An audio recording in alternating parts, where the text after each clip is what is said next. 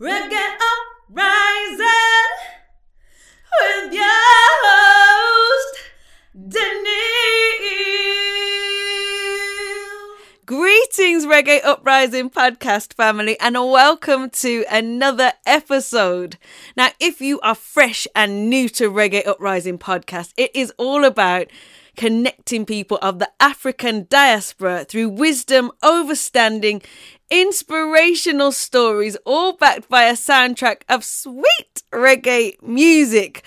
Now you might be thinking to yourself, well, what does what does that sound like? What does what's the structure of that? How am I getting that into one show?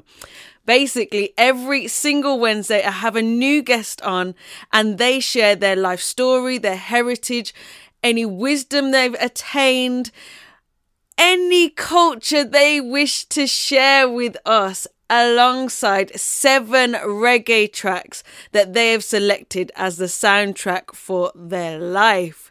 Now, for my regular listeners, thank you for all of your beautiful comments with last week's episode. I really do appreciate it. And yes, I do know we ran over the usual one hour show because my guests had so much great stories to share and I didn't want to cut it short. This week, we're going to do something a little bit different though.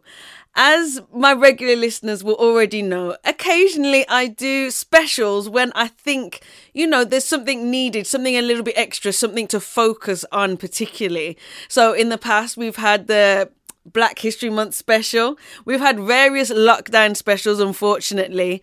And recently, uh, we had the mental health edition where Sophia Morgan Jenner shared all of her wisdom to do with mental health to help everybody through this current lockdown that we're going through in the UK. Now, this week I wanted to do another special, which is all about triumph over adversity. So I want to share two stories from two of my guests from last year how they you know they triumphed over their adversities. They they carried on and they pushed on no matter what. I think they're really inspirational stories. And in this time in this lockdown like i said that we're going through in the uk and all of the trials and tribulations that people are going through throughout the world we need these inspirational stories to keep us going, that no matter what, we need to keep our head up and keep rising. So, like I said, it's a bit of a different, different kind of structure to the show, but I think it is needed. Um, hence why, like I said, I wanted to do this Triumph Over Adversity special. As these two previous guests just happen to be women, we are going to set the tone and the vibration with Queen Ifrica's Lioness on the Rise. Are you ready? Are you ready? Are you ready? Are you ready? Are you ready? Are you ready?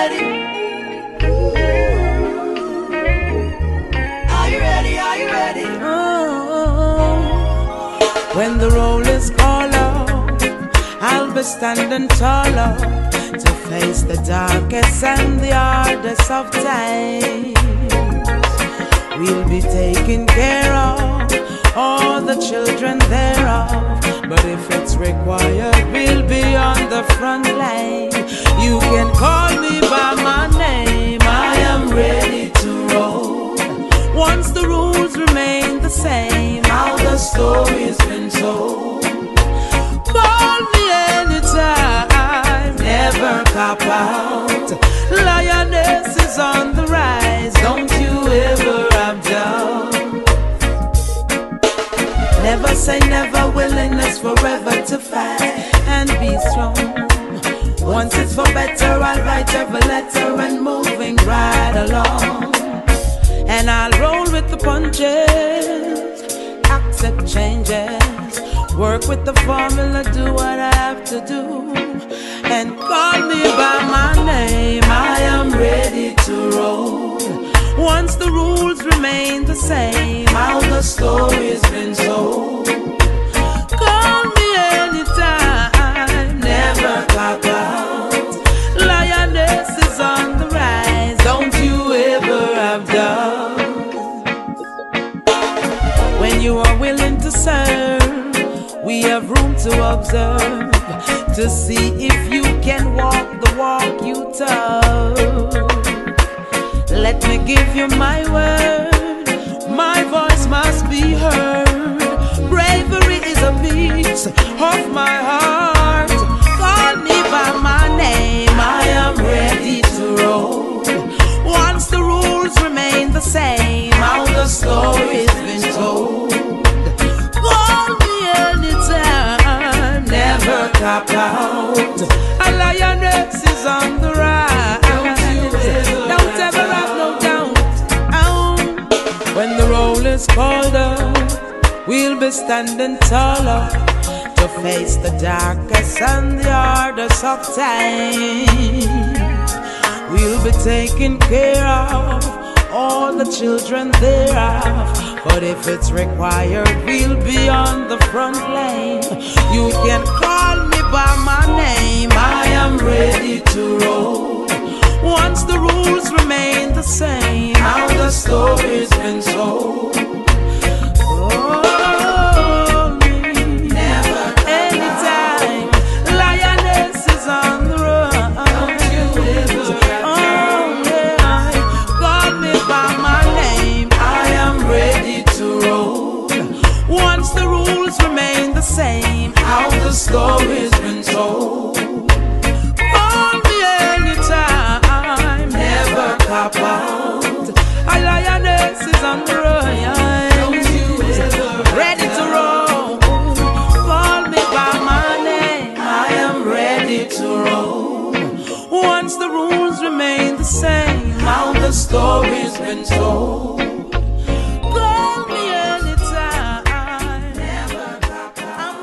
If you're enjoying the vibrations so far, please make sure you subscribe, whether that is via the app that you're listening to this on, or YouTube, or danielle.co.uk. Please hit that subscribe button so that you are always up to date and I can keep bringing these high vibrations to you. Right, we're going to get started with the first of the two previous guests from last year and give you snippets of their interview. If you want to hear the full interviews, all you need to do, like I said, is look via your the the podcast platform that you're using, um, YouTube, or you can look via danielle.co.uk and you will find their individual full episodes. So we're going to start off with Clara Rafai. She is a corporate lawyer, compliance manager, author, public speaker, book consultant, storyteller, coach, mentor, and shine strategist. And this is her story of triumph over adversity.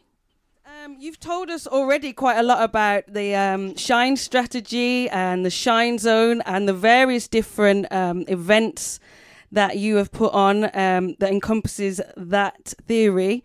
Um, how did you go from the idea to where you are now? Like, how did you evolve? First, evolve your idea for anybody that's looking to, you know, get into um, positive works, just to give them a little help. Do you mean how I got into how I evolved my shine philosophy? Yes, that's correct. Okay. Okay. Um, the thing is, you know, what I like to refer to what I'm doing as me being on my shine journey. And I like to tell everyone that I come across that everyone has a shine call upon their lives and that our responsibility is to, in a sense, pick up that shine mantle. Yeah, like a like a shawl like a scarf that you would use in wintertime and and just wrap it around ourselves and go on our shine journey. Everybody's journey is different just as you know everybody's life is different. Now when i started my shine journey first of all the journey simply means to me it's a journey of self-acceptance you know self-understanding you know self-acceptance and then self-actualization in that order but to be honest, I didn't really recognize it as such until, you know, many, many, many years later. Because I rem- remember I said to you, it started really with the death of my sisters and how I went into a spiraling wave of depression and, you know, how I then traveled, you know, clawed my way back up to the top, if you like, Now, I've had my fair share of ups and downs and twists and turns like everybody. And I've come to realize that there was a connection, or there is a connection between that incident of many years ago and what I'm currently doing. And I, I can see that that particular tragedy is interconnected, you know, for me. It's interconnected with so many things. It's interconnected with my upbringing, with my leadership qualities, um, with my love for inspiring people through my writing, and you know my desire to celebrate others. Literally, what I do is I set up platforms to celebrate people. I'm forever and that person who would turn the spotlight on other people and say, "Look how great you are! Hey, Queen, you're amazing. You're doing this. Thank you for all you do." Literally, I connect with people in on Facebook who I've never met, and the first thing I say to them, because I would have looked them up on their on their pla- on their profile. And the first thing I would say to them is, I'm just dropping by in your inbox today to say, well done, keep shining, thank you for all you do. And that always, oh, thank you, wow, you know, and all of that. But that is my ministry. That is my call. I'm happy when I'm encouraging others and celebrating others. And that was the whole point of my two day event in February. On day two, we had um, the Shine, I launched the Shine Legacy Awards, at which we recognized and, uh, and, and celebrated, you know, um, about 20 award recipients for, for, for shining in their various lanes, in their various areas of expertise. So, yes, I do have that desire the thing is, in 2016, though, I crafted my thoughts, my feelings, and everything that I've been thinking about for years and years and years. I crafted it into a sort of ideology, and I called that ideology the Shine philosophy. And that Shine philosophy then became, um, in a sense, my strategic guideline, which I've been using to, to empower people with the understanding of what it means to operate with a personal brilliance mindset. Now, personal brilliance is not anybody else's brilliance. It's important that word personal. That's the, um, if you like, that's the operative word because it just simply says that shine in your own lane, dance to your own drum beat, stay in your path. Don't look at what anybody is doing on the left and on the right because your call, your journey is different. Your drum beat is different, therefore your dance steps have got to be different. Don't expect anybody to validate you. Don't expect even anybody to dance with you. Just do your dance and be authentic about it. So the shine philosophy teaches that, you know, everyone has that shine ability you know, shine ability. And, and these are simply the qualities that are inside of a person that I believe they should harness. And indeed, the H in shine, S H I N E, stands for harness. So these are the steps that I believe they should harness in order to help them shine. And Daniel, if you ask me, or if anybody asks me what it means to shine, I would say that, you know, in general, it just means to soar higher into new expressions you know, because shining is about, you know, it's really about striving to improve ourselves, you know, every day in every way, little changes. It's not, it might be nothing big, but you're making changes every day. And you're constantly, you know, seeking new ways to express your brilliance. Because expressing our brilliance is just simply shining the spotlight on the qualities that make us unique. But on the other hand, if I was to break that shine down into the five strategic shine steps, then I would say that S starts for shine. Every one of us has to start our shine journey. And H stands for harness. We should all be harnessing our unique qualities and our unique abilities. I stands to for identify. We should identify our shine factor and then we should identify our message, our platform, and who it is that we're called to serve with our shine factor. And we should be networking. By that I mean building and nurturing and leveraging collaborative um, relationships that can help us achieve our purpose or, or, you know our life's purpose. And then express basically just means you know expressing ourselves in such a way that the world can see that our actions and our activities are a true and authentic reflection of our purpose here on earth that's what it just simply means. You know, the shine philosophy and the shine steps. Of course, that's broken. That can be expanded into any number of ways. And I use that to not just, you know, help individuals to with, with the journey of self understanding and self actualization, but to also help even businesses to find out what it is that's their niche, their shine factor, and how that they can have that edge against their competitors. Now, what steps would you recommend for people to put into practice uh, as part of their daily routine to empower them and to help them to reach their goals as a daily mantra or maybe things that they should do on a daily basis to reinforce that positivity in their lives, apart from what you've already said, obviously? I would say look in the mirror, do that mirror test, look in the mirror, right? And tell yourself the home truth. Because, you know, get naked, basically, that's what that means. Um, when you look in the mirror and you can get naked with yourself and you like what you see, then that's that's good. That's a good place. You can build on that. But if you don't like what you see, then you are the person that's best placed. Not any guru, not any coach or any mentor. You are the person that's best placed to do that whole. I call it um, an intercourse with yourself to, to do that whole exercise of saying, where am I? Who am I? Why am I here?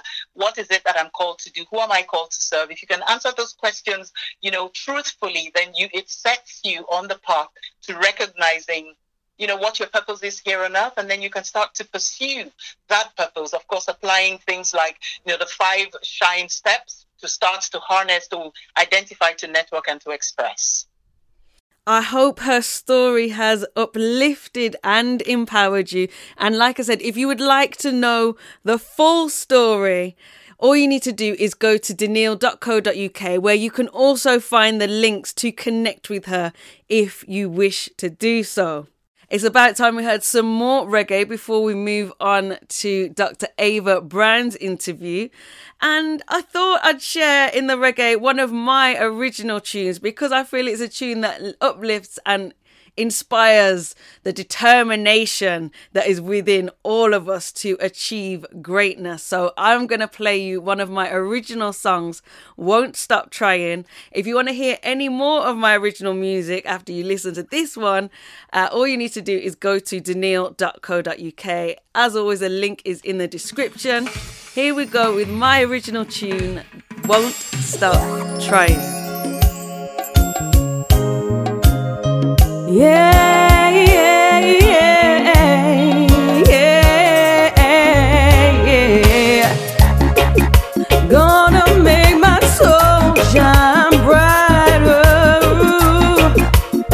Oh, yeah.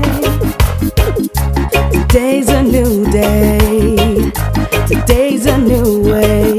I'm gonna be, gonna see, yeah everything's so clear. Nothing left to fear.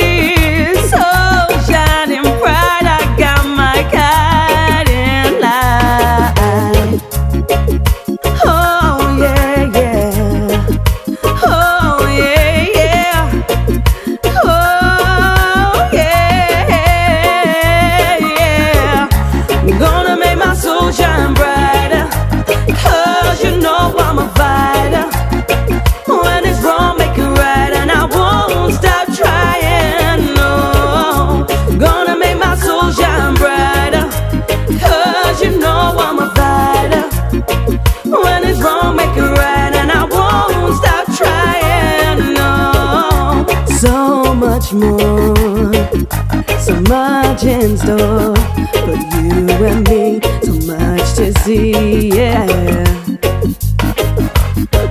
Just believe in your heart and know who you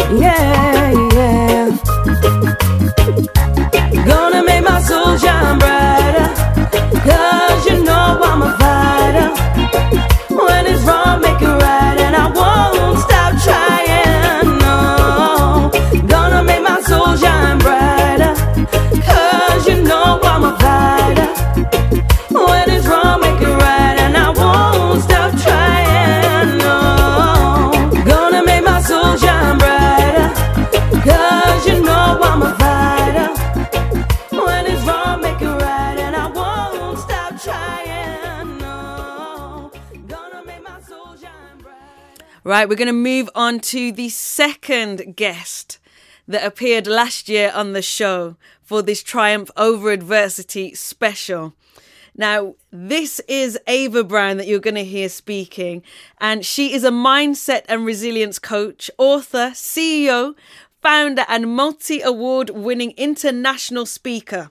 She is the author of numerous books such as The Mango Girl, The Single Mother's Diary, and The Journey to Purpose, to name but a few. Here is what she had to say about her journey. Wow, in my we grew up. I was born and raised in a in a one room shack. So let me just get a one room shack where my mother would take a sheet to separate the bedrooms, right? And um, we literally one of the things that we did, which was is interesting looking back at it now. We didn't have a dining table. We didn't have anything. We ate outside on stones. We sit on the rocks outside and ate. You know, we had a makeshift kitchen from corrugated zinc but everybody would sit down together, especially on a Sunday, and we would sit on those rocks and we would eat dinner together. That's one of the things that we do traditionally. The meals were um, turn cornmeal, which for those who are like Ghanaians, like gari, turn cornmeal, and sometimes with no meat. So my mom would fry up, you know, make her own coconut oil and pour it over it from natural coconut. Or it would be like chicken back, which is at the back of the chicken or on a Sunday, they would thrive to really have something good on a Sunday. So it would be rice and peas, chicken, or pork, or whatever meal, meat they had. And the, the chicken would come from, you know, free range farming. We grew our own chickens, you know, they just roam the place and eat whatever. Um, once you wake up in the morning, you had to clean the house. Like it was you in Jamaica, the custom is when in my days anyway, you had to clean the house. You had to do your chores before you can do anything else. And I remember my mom had this custom where we use red oak, which is a red dye, to dye the floor. And you had to shine and clean that floor in such a way that she could see her reflection inside the floor. Wow. And those are some of the things that we grew up on, yeah. Can you tell us a little bit more about the adversities you've faced throughout your life and how you've overcome them? Oh my God, do you have time? I'm writing. I'm gonna start right here. I'm writing a book now called 30, two books actually. I'm, I'm in the middle of writing two books because I write.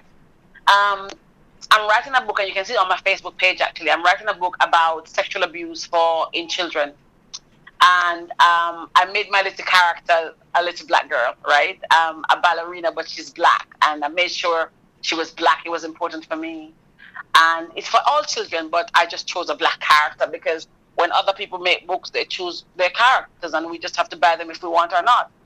So I, I write about sexual abuse because my father abused me as a young girl, and I was abused heavily um, as a young child. And I believe that if there was education around that, then probably I could have been spared or I would have understood what was happening. Um, I'm also writing a, a, poetry book, which I've never dabbled in poetry. However, I feel that um, I was driving home the other day and I just realized it, it just came over me that I lived in 38 places in my life um, and that's a lot, right? Um, however, I'm still standing. I'm, I'm very strong. It, it doesn't, you know, I'm not, it hasn't impacted me in a very, very negative way because I have the tools and the skills to overcome and deal with them. So I'm writing a book called 38 Places I Laid My Head, a poetry book. Um, and that's going to come out hopefully by the end of the year or early next year because I'm taking my time. But um, that really is looking at some of the struggles. You know, I was homeless, I was sexually abused, I was raped at gunpoint. You know, I've been through a lot. Um, two failed marriages. Um, one was because I think my I think my husband only married me then for a British passport. Um, but through it all, you know, still I rise. I am a very strong and resilient person. I I have a faith. I'm I'm Christian. I believe that you know God loves me and he he always is looking after me. But I also believe that I sold mangoes on the train as a child um, I was the breadwinner for my family very early. And I believe that through that, I learned some tenacity and resiliency that I could not have had. I keep saying that if I grew up in the UK, they probably would have sectioned me a long time ago because very often I meet people who say, um, I don't know how you do it.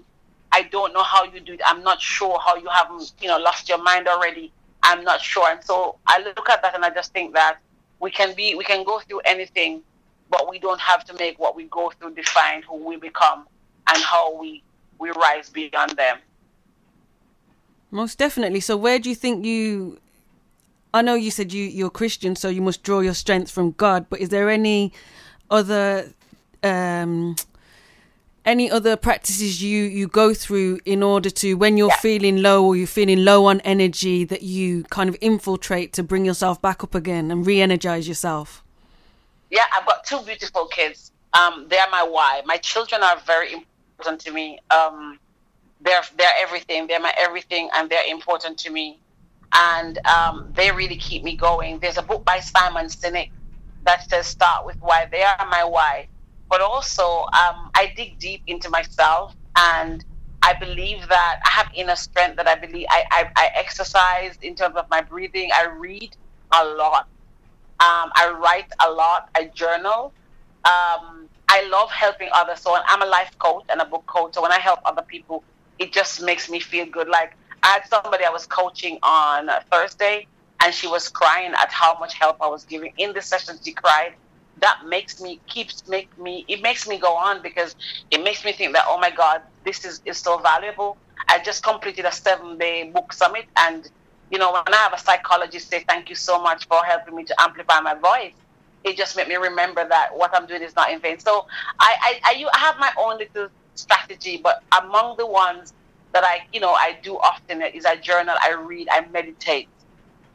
I journal, I read, I meditate, I pray, I talk to some of my friends. I have a coach that I go to. I call her my doula. I offload on her and my children. And those are some of the things that keep me going. Now, please, can you tell us about the journey to writing your first book? How did that all come about? Wow, The Mango Girl is my first book. As a matter of fact, everything I do is called The Mango Girl. Um, my first book came out of an accident. I didn't know who my father was, and um, I made the mistake and asked my mom. And in Jamaica, right, when I was growing up, you dare not have certain conversations, which I think is wrong, by the way. And my children are very self-expressed, and if they grew up in Jamaica now, people think they're rude and feisty and whatever. But I didn't want them to be like how I grew up. Um, so my son would say, "Mommy, no, that's not right. I didn't like how you talked to me," and I, I, I really encouraged them to be like that. And so when I asked my mom who my dad was, she gave me a really strong beating. Um, seriously, it was it was what you guys over here would call child abuse, because how dare me question an adult? And when she did that, I literally started writing. I got angry. I wanted to know. I had questions and I needed answers, and my mom wouldn't give me. So I started writing this makeshift diary, and I would hide it underneath stones in a carrier bag and stuff like that. And as my experiences grew, I just kept writing. And when I moved to the UK and experienced my first bout of racism, we're talking about 19, no, 2006 it was, my first bit of racism. I was living in Mitcham Road and I bought this, um, my first flat actually. I was really excited. Bought my first flat, had just come, I, just, I was here 2002 or 2000 thereabout. Bought my first flat and I had some neighbors were in a, in a, in a, were in a masonette. And my neighbors were really horrible and they had these Rottweilers, and they we had to share a common step to go upstairs. And I was a teacher at the time. I was teaching. They didn't work. They would have parties until four o'clock. I couldn't sleep. Um, they would let the Rottweiler in the stairs. I couldn't pass. And I remember my son, my daughter had an asthma attack, and um, we couldn't come out because the dog was in the stairs, and she nearly choked to death. And we had to sell that flat and move. And it was in that moment I thought, no, there have to be other people who are going through this experience. So I had my, you know, my makeshift diary, and I shared my story with people, and they're like, no, man, you need, you need to, you need to share that story. And then I was doing my masters at the University of Wales, and I was working in a in a in a, in a company a few years later, and uh, my boss was racist. He was very discriminatory. I was the most qualified person on my team. I was making the most sales. However, I was overlooked for promotion constantly. And then I was I went to Norway to do some work for the company. And whilst I was in Norway, I did not finish one of my assignments for uni. And I just thought, you know what, I was going to be lazy. And I thought, you know what, I'm going to write about myself because that's all I know. So I wrote about myself and got called in um, to, to Coventry for a meeting. And I was like, oh my God, I'm in trouble. I'm going to fail.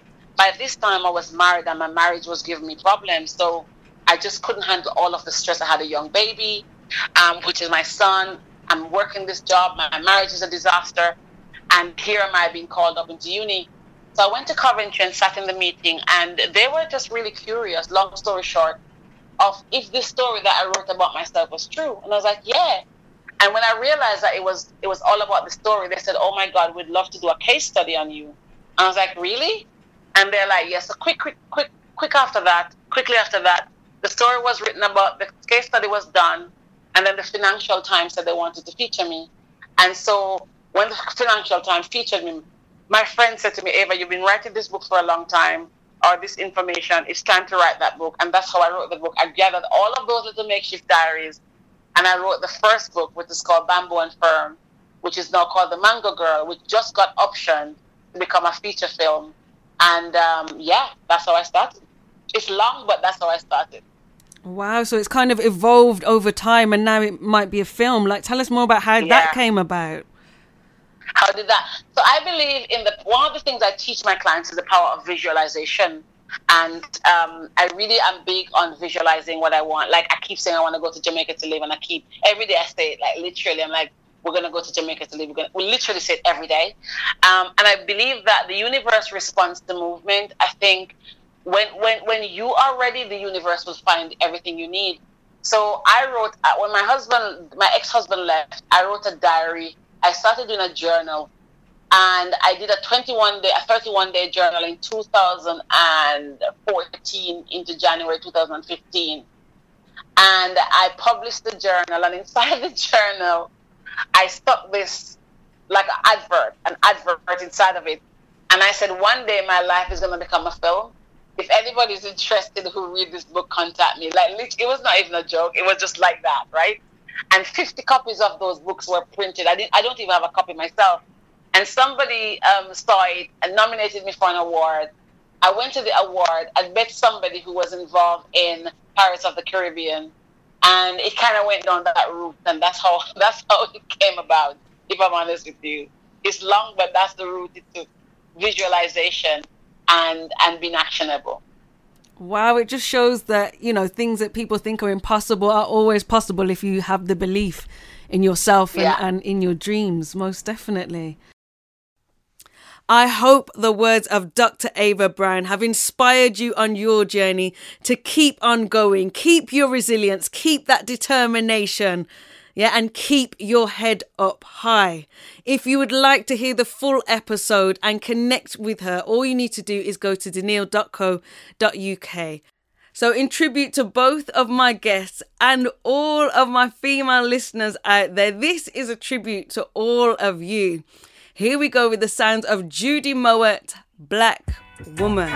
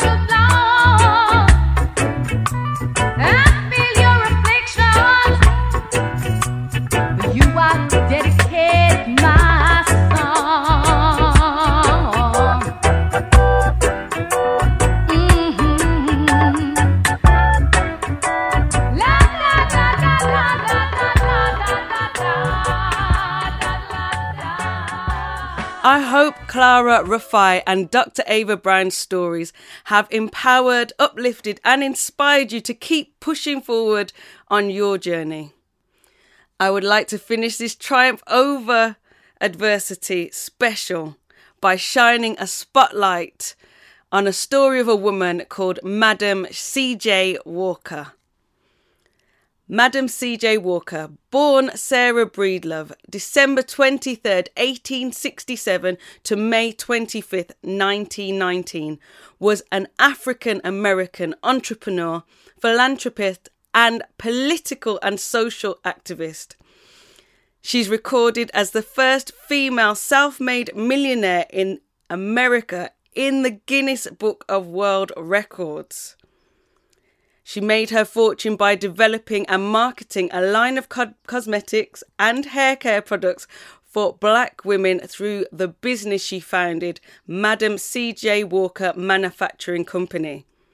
She became known for her philanthropy and activism and made financial donations to numerous organizations and became a patron of the arts.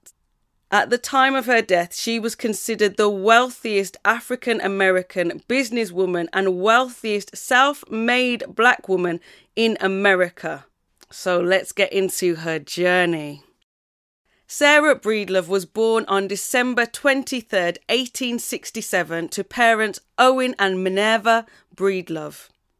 She was one of six children, an older sister, and four brothers. Unfortunately, her older siblings were enslaved by Robert W. Burney, but Sarah was the first child in her family born into freedom after the Emancipation Proclamation was signed. Unfortunately, her mother died in 1872 and her father remarried but died a year later. Sarah moved to Mississippi at the age of 10 to live with her sister and brother in law, Jesse Powell, where she started working as a domestic servant. A quote about her early life reads as follows I had little or no opportunity when I started out in life, having been left an orphan and being without a mother or father since I was seven years of age.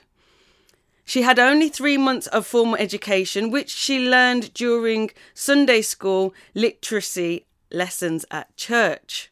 At 14, Sarah married Moses McWilliams to escape abuse from her brother in law, Jesse Powell. They then had one daughter, A'Lelia, And when Moses died in 1887, Sarah was 20 and A'Lelia was 2. Sarah remarried in 1894 but left her second husband, John Davis, nine years later. In January 1906, Sarah married Charles Joseph Walker, a newspaper advertising salesman. Through this marriage, she became known as Madam C.J. Walker. They divorced in 1912 and Charles died in 1926. So, how did she attain her notorious title of the first female self made millionaire? In 1888, she took her daughter to move to St. Louis, where three of her brothers lived. She worked as a laundress, earning about a dollar a day, but was determined to make enough money to give her daughter a formal education.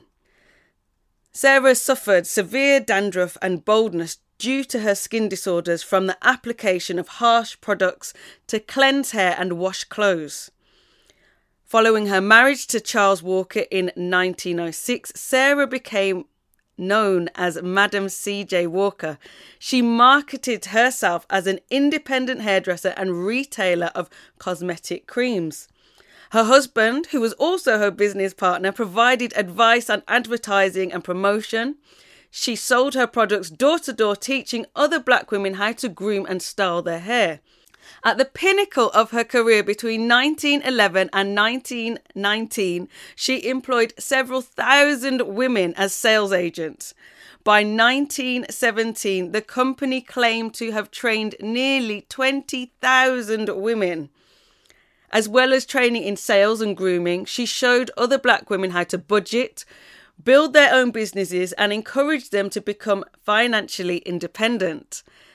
In 1917, she was inspired by the model of National Association of Coloured Women and so began organising her sales agents, interstate, and the local clubs, which resulted in the establishment of the National Beauty Culturists and Benevolent Association of Madam C.J. Walker Agents. Whew, that's a mouthful. Um, Walker intended for Villa Lewaro which cost $250,000 to build, to become a gathering place for community leaders and to inspire other African Americans to pursue their dreams.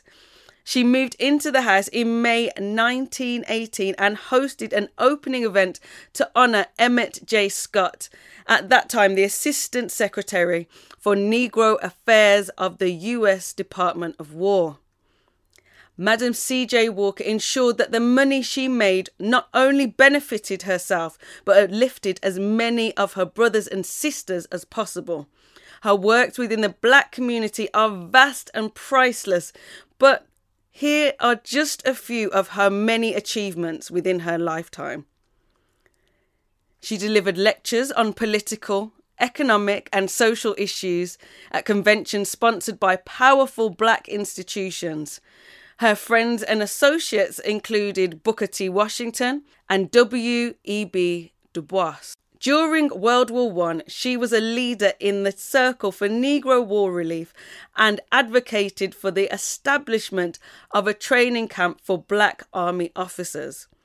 In 1974, she joined the executive committee of New York chapter of the National Association for the Advancement of Colored People, which organized the silent protest parade on New York City's Fifth Avenue.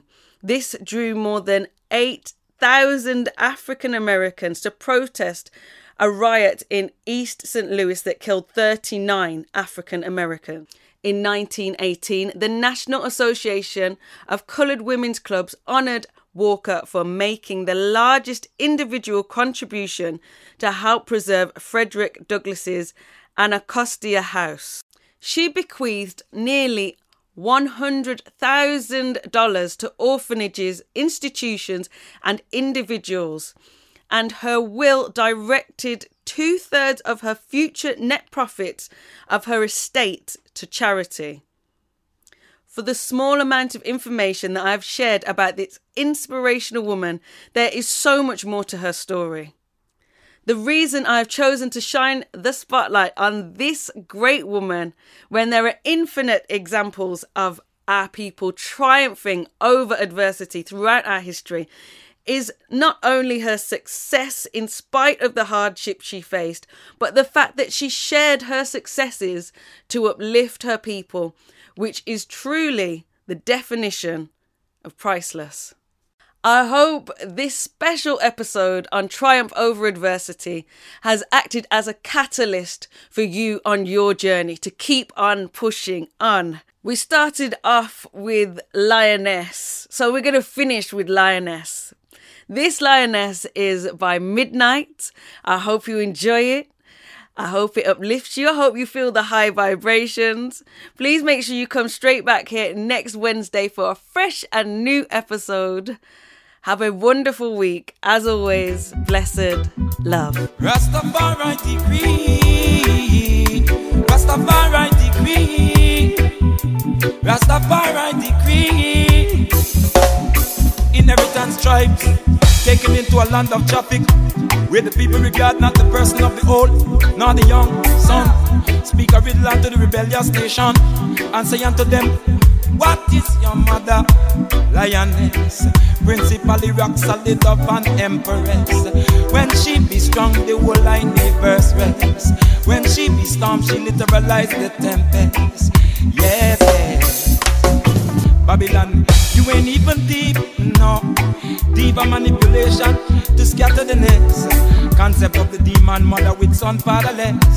And any day she put to the test, every day she put to the test. But who, who, who can find a virtuous woman? Who can find a virtuous woman? Her loyalty is the priceless. She deliver right to no beast confess. Lioness,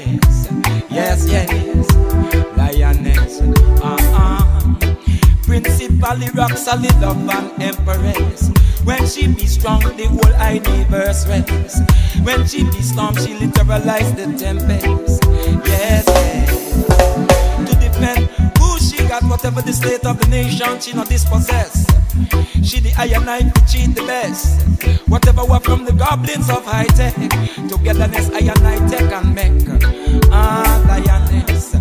Principally rock solid of an empress.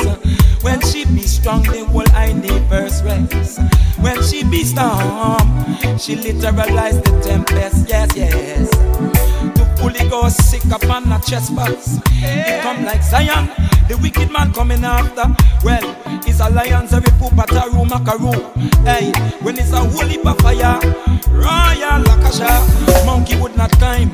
Come reinstate that, yeah. Respect Rasta. I tell them, Melchizedek order. Hey, lioness. When she be strong, the whole universe rests. When she be strong, she literalize the tempest. Yes, yes. Build the regard for the truth by being her see. She really not flex, flighty, flighty, orderless. Straight moving by me. Disrespect, stay back when they see her highly. Carrying herself highly. Carrying herself highly. Carrying herself highly. Lioness. Principally rock solid up and empress. When she be strong, the whole universe rests. When she be strong, she literalize the tempest. Yes, yes, yes, yes, yes, yes. Build her regard for truth by be and make her see. She really not flex, flighty, flighty. Orderless, straight moving by me. Disrespect stay back when them see her carrying herself highly. When them see, say that she carry herself highly. Don't bother come question it of the Trinity. Ah, ah, she's a lioness. Principally rock solid up and empress.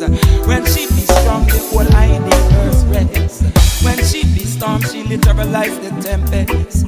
Yes, yes. To defend who she got. Whatever the state of the nation, she not dispossess. As she, the iron I cheat the best. Whatever what come from, come the goblins coming from the west. High tech, together iron I tech and make. Togetherness, mm, uh, uh, uh, uh. Oh, mm, mm, mm, mm, mm. oh yeah, oh, mm, mm, mm, mm, mm, mm. Oh, mm, oh, mm, yeah, yeah.